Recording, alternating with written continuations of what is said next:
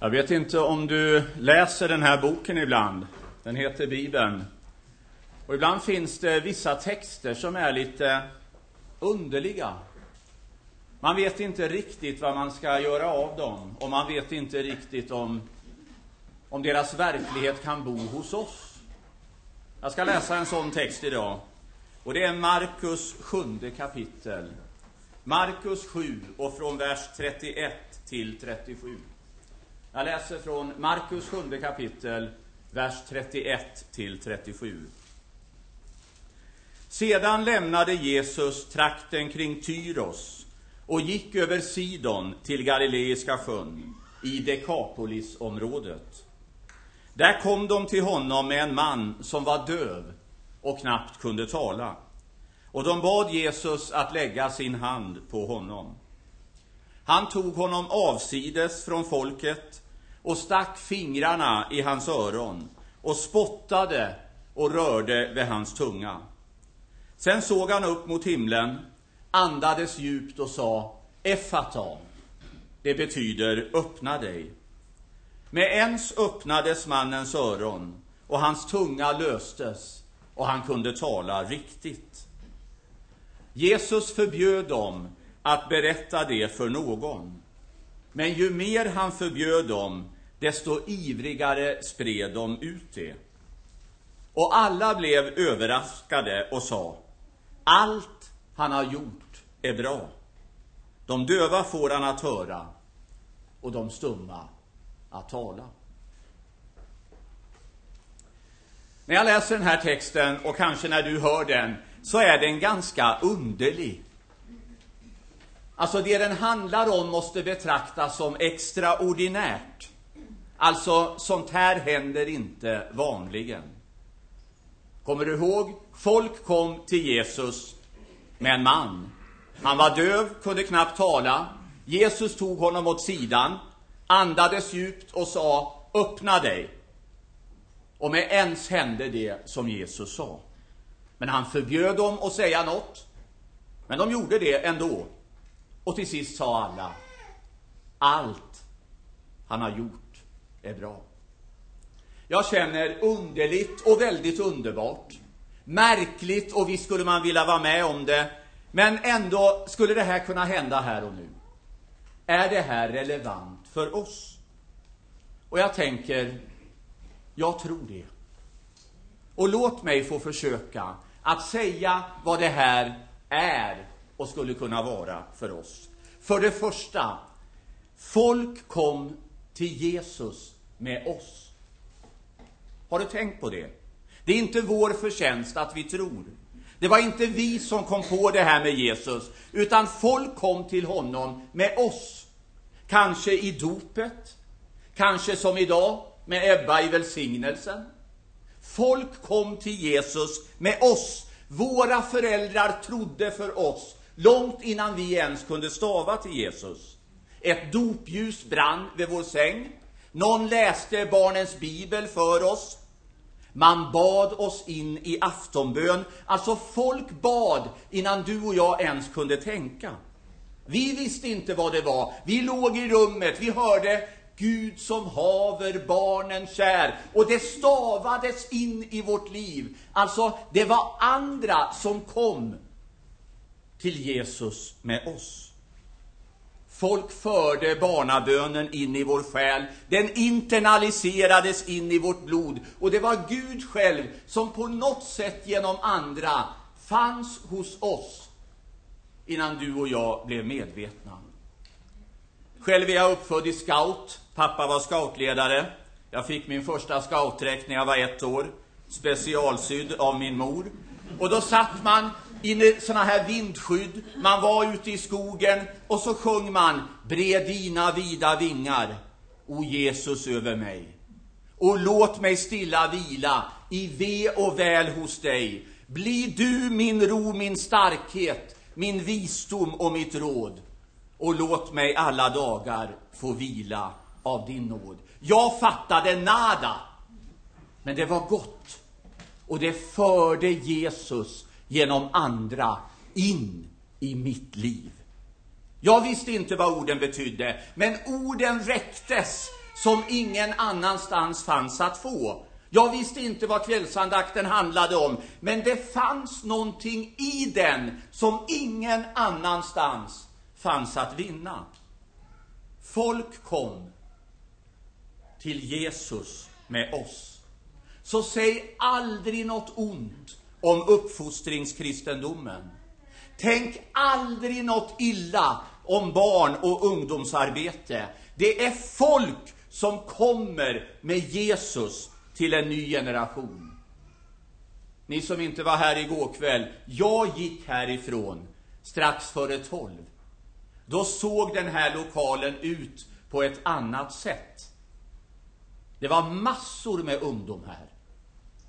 Alltså, det var folk här som kom med Jesus till en ung generation i Jönköping. Det är så han förs vidare. Och sen sätter det sig längst in i vårt liv. Det blir till en klåda här inne som vi aldrig kommer ifrån. Och så slår det ut i nytt medlemskap. Så slår det ut i tro. Så räcker Guds frälsning. Så har den alltid räckts. Så har vi vunnits. Och så kommer många nya att vinnas. Det andra jag ser i texten, kommer ni ihåg? Där står det Jesus tog honom åt sidan. Så är det. Och så händer det. Alltså, Jesus äger en underlig förmåga att ta människor åt sidan.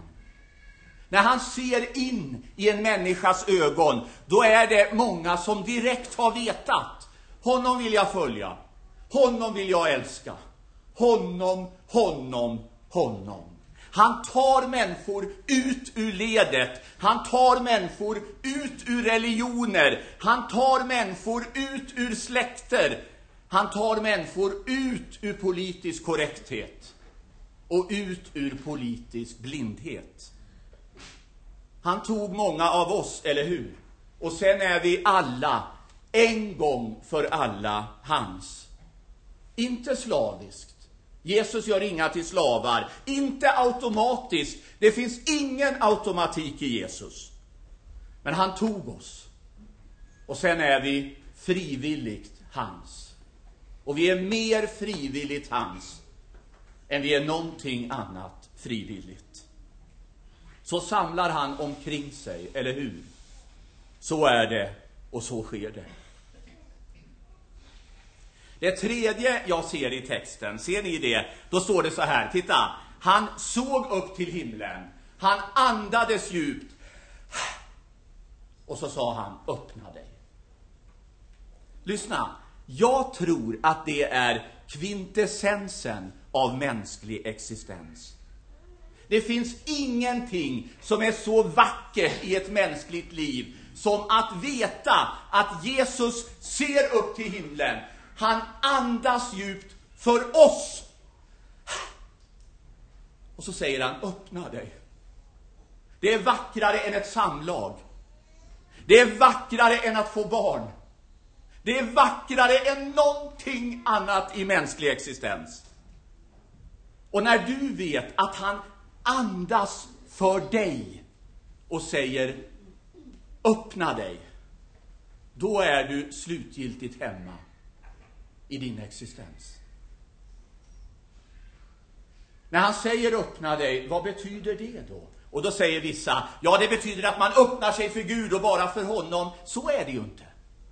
Utan när han säger öppna dig, då innebär det att hela din existens öppnar sig. Du öppnar dig för musiken, du öppnar dig för god mat, du öppnar dig för vänskap, du öppnar dig för politiskt engagemang. Du får tag i det längst in i din existens, som är fruset, som är förborgat för dig. Det kommer inom ditt räckhåll.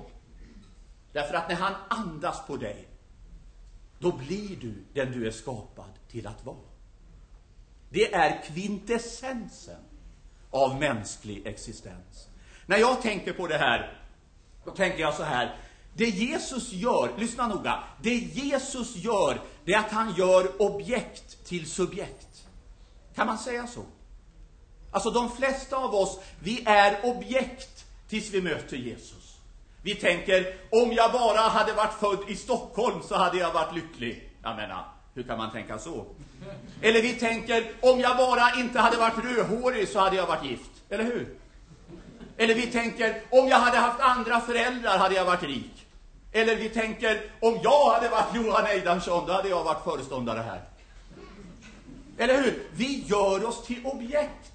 Vi gör oss till objekt för omständigheter. Vi skyller ifrån oss. Och det finns människor som går ett helt liv och skyller ifrån sig. De är bittra, de är förslavade under sig själva. När Jesus ser upp till himlen och andas över ditt liv, då blir du subjekt. Du kan aldrig någonsin mer skylla ifrån dig. Att vara kristen, det är att veta att man inte kan skylla ifrån sig. Du har ett liv att leva. Du har en stund på jorden. Vi tror inte på reinkarnationen. Och den stunden ska du inte skylla ifrån dig. Utan du ska leva öppet. Jag skulle kunna tänka mig att hålla en bibelstudieserie här, jag ska inte det, eh, och gå igenom person efter person i Nya Testamentet som Jesus möter. Och få dig att se att han vrider alla från att vara objekt till att bli subjekt. Det är det han gör i hela Nya Testamentet. Och det gör han i väckelsens historia. Och det gör han i Andreas församlingen, fjällstugan. Och det är så vackert. Och när man sen har en sån här fingerfärdig pastor som Johan, som står här och gör de här ibland ganska tråkiga akterna. Va? Nu tar vi in medlemmar, nu välsignar vi barn. Som gör det så att det lever. Och så att man känner, här är gudagott att vara. Det är vackert. Det är kvintessensen av mänsklig existens. Två saker till. Sen står ju det här märkliga, eller hur? Han förbjöd dem att bära detta rykte ut. Kommer ni ihåg? Och så står det här, och ju mer han förbjöd dem, ju mer gjorde de det. Det är ju lite underligt, kanske. Men visst är det så. Eller hur? När vi möter Jesus, då blir det det mest personliga i vårt liv. Det blir det mest sårbara vi har. Det är därför vi har så svårt att stå och vittna på torget, eller hur? Man står ju inte och berättar att köra Volvo är bra. Det är ju inte det, va? Det är ju inte på den ytliga nivån. Det är ingen politisk åsikt. Utan han steg in i mitt liv och gjorde mig vacker. Hur ska jag berätta det för andra? Hur gör man det? Och då säger han, gör inte det slarvigt. Men någonstans så pockar det ut ändå, eller hur? Och ju mer han säger, gör inte det slarvigt, ju mer måste man ändå göra det. Va? Och det är därför många av er är här. Därför att era kristna vänner tog er hit. Vi måste få berätta om det vackraste som finns. Till sist, då står det så här i slutet på texten. Och alla sa, allt han har gjort är bra. Jag tänker, det finns bara en enda i universum att säga detta om. Och det är inte Fredrik Reinfeldt. Det är inte Barack Obama. Det är inte Osama bin Laden. Det är inte Muhammed, det är inte Buddha, det är inte Allah, det är inte den du är gift med. Det är inte ens det barn vi välsignade. Det är inte dina föräldrar. Och det är inte du själv. Det finns ingen i universum man kan säga detta om, utom Jesus. Allt han har gjort är bra. Och det är därför han är unik. Och det är därför han inte kan blandas med andra religioner. Det är därför han är suverän i sin existens. Han är den enda som kan vända objekt till subjekt så att det håller. Och han är den enda om vilken man kan säga allt han har gjort är bra. Det här är den ultimata beskrivningen av Jesus. När vi teologer jobbar så säger vi han är helt och fullt människa och han är helt och fullt Gud. Allt det här är konstiga ord för detta enkla. Allt han har gjort är bra. Och jag tänker, det här skulle kunna stå över varje kyrka. Allt han har gjort är bra. Det här skulle kunna stå på varje församlingsblad. Allt han har gjort är bra. Det här är vår stora och goda bekännelse. Och då tänker jag, han är den som alla människor drömmer om. Han är den som alla Jönköpingsbor egentligen längtar efter. Jag har bott på ett hotell på Västra Storgatan i natt och det var några som firade i lokalen bredvid, ganska högljutt. Det de egentligen söker är han. Det man egentligen letar efter i tredje, fjärde äktenskapet är han. Den ångest man inte kan köpa sig fri ifrån med ny BMW eller ny Mercedes är han. Det är han vi letar efter, som man kan lita på hela vägen. Och så tänker jag så här. Du som har gjort dig illa på kristen tro. Du som sitter här som blev utslängd ur en pingstkyrka. Eller våldtagen av en präst. Du som var i något sammanhang där tron förstörde ditt liv. Du som har en negativ klåda som du aldrig kommer ifrån. Du som reser dig invärtes negativt så fort vi strax kommer att gå in i lovsången. Lyssna noga. Det är inte han som har gjort det illa. Det är inte han. Det är människor som har förrått Jesus. Det är ämbetsbärare som inte är goda. Men tro inte att han har gjort det illa. Han har inte gjort det. Och jag kan se ibland när jag far omkring i vårt land, man möter så många Guds barnbarn. Man sätter sig i baren på ett hotell en kväll och så ser de att man är pastor eller hör det. Och så berättar de, jag växte upp i Bottnaryd. Jag växte upp i Bredaryd. Men jag har lämnat allt det här, för det gjorde mig mindre än människa. Och då tänker jag, det var inte Jesus du mötte då. Det var de som förrådde honom. För allt Jesus gör är bra. Han gör ingen människa illa. Allra till sist, när du och jag kommer till gudstjänst en sån här dag, och vad gott att vi är så många. Vad är det vi egentligen vill höra, kära ni? Alltså vad är det pastorn ska säga? Vad är det sångarna ska sjunga? Vad är det man kommer hit för? Är det att höra jag duger? Jag tror inte det. Är det att höra till sist kommer vi att vinna i alla fall, vi som är kristna? Jag tror inte att det är det vi behöver höra. Är det, vi behöver inte längre vara rädda för någonting. Nej, det är inte heller det som vi egentligen behöver höra. Varför går vi då hit? Vad är det som ska, som ska sägas från predikstolen? Och det är detta enda. Allt han har gjort är bra. Om det är sant, då räcker det för mitt liv. Om det är sant, då räcker det nu, det räcker sen och det räcker för allt och det räcker för alla. Om det är sant, då är universum vackert. Då är det målat med en vacker färg längst in, så att säga.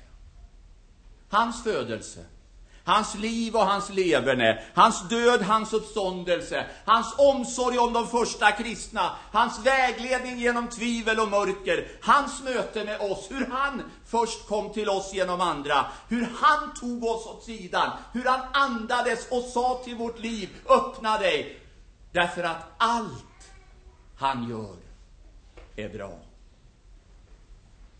En gång ska han sammanfatta allting. Det är snart domsöndag. En gång ska han rida in i Jerusalem. Det är snart första advent. En gång ska han födas i ett stall. Det är snart jul. Och en gång firar vi att han uppstod så att allt detta är möjligt. Vi ska sen fira påsk. Allt han har gjort är bra. allt han har gjort är bra.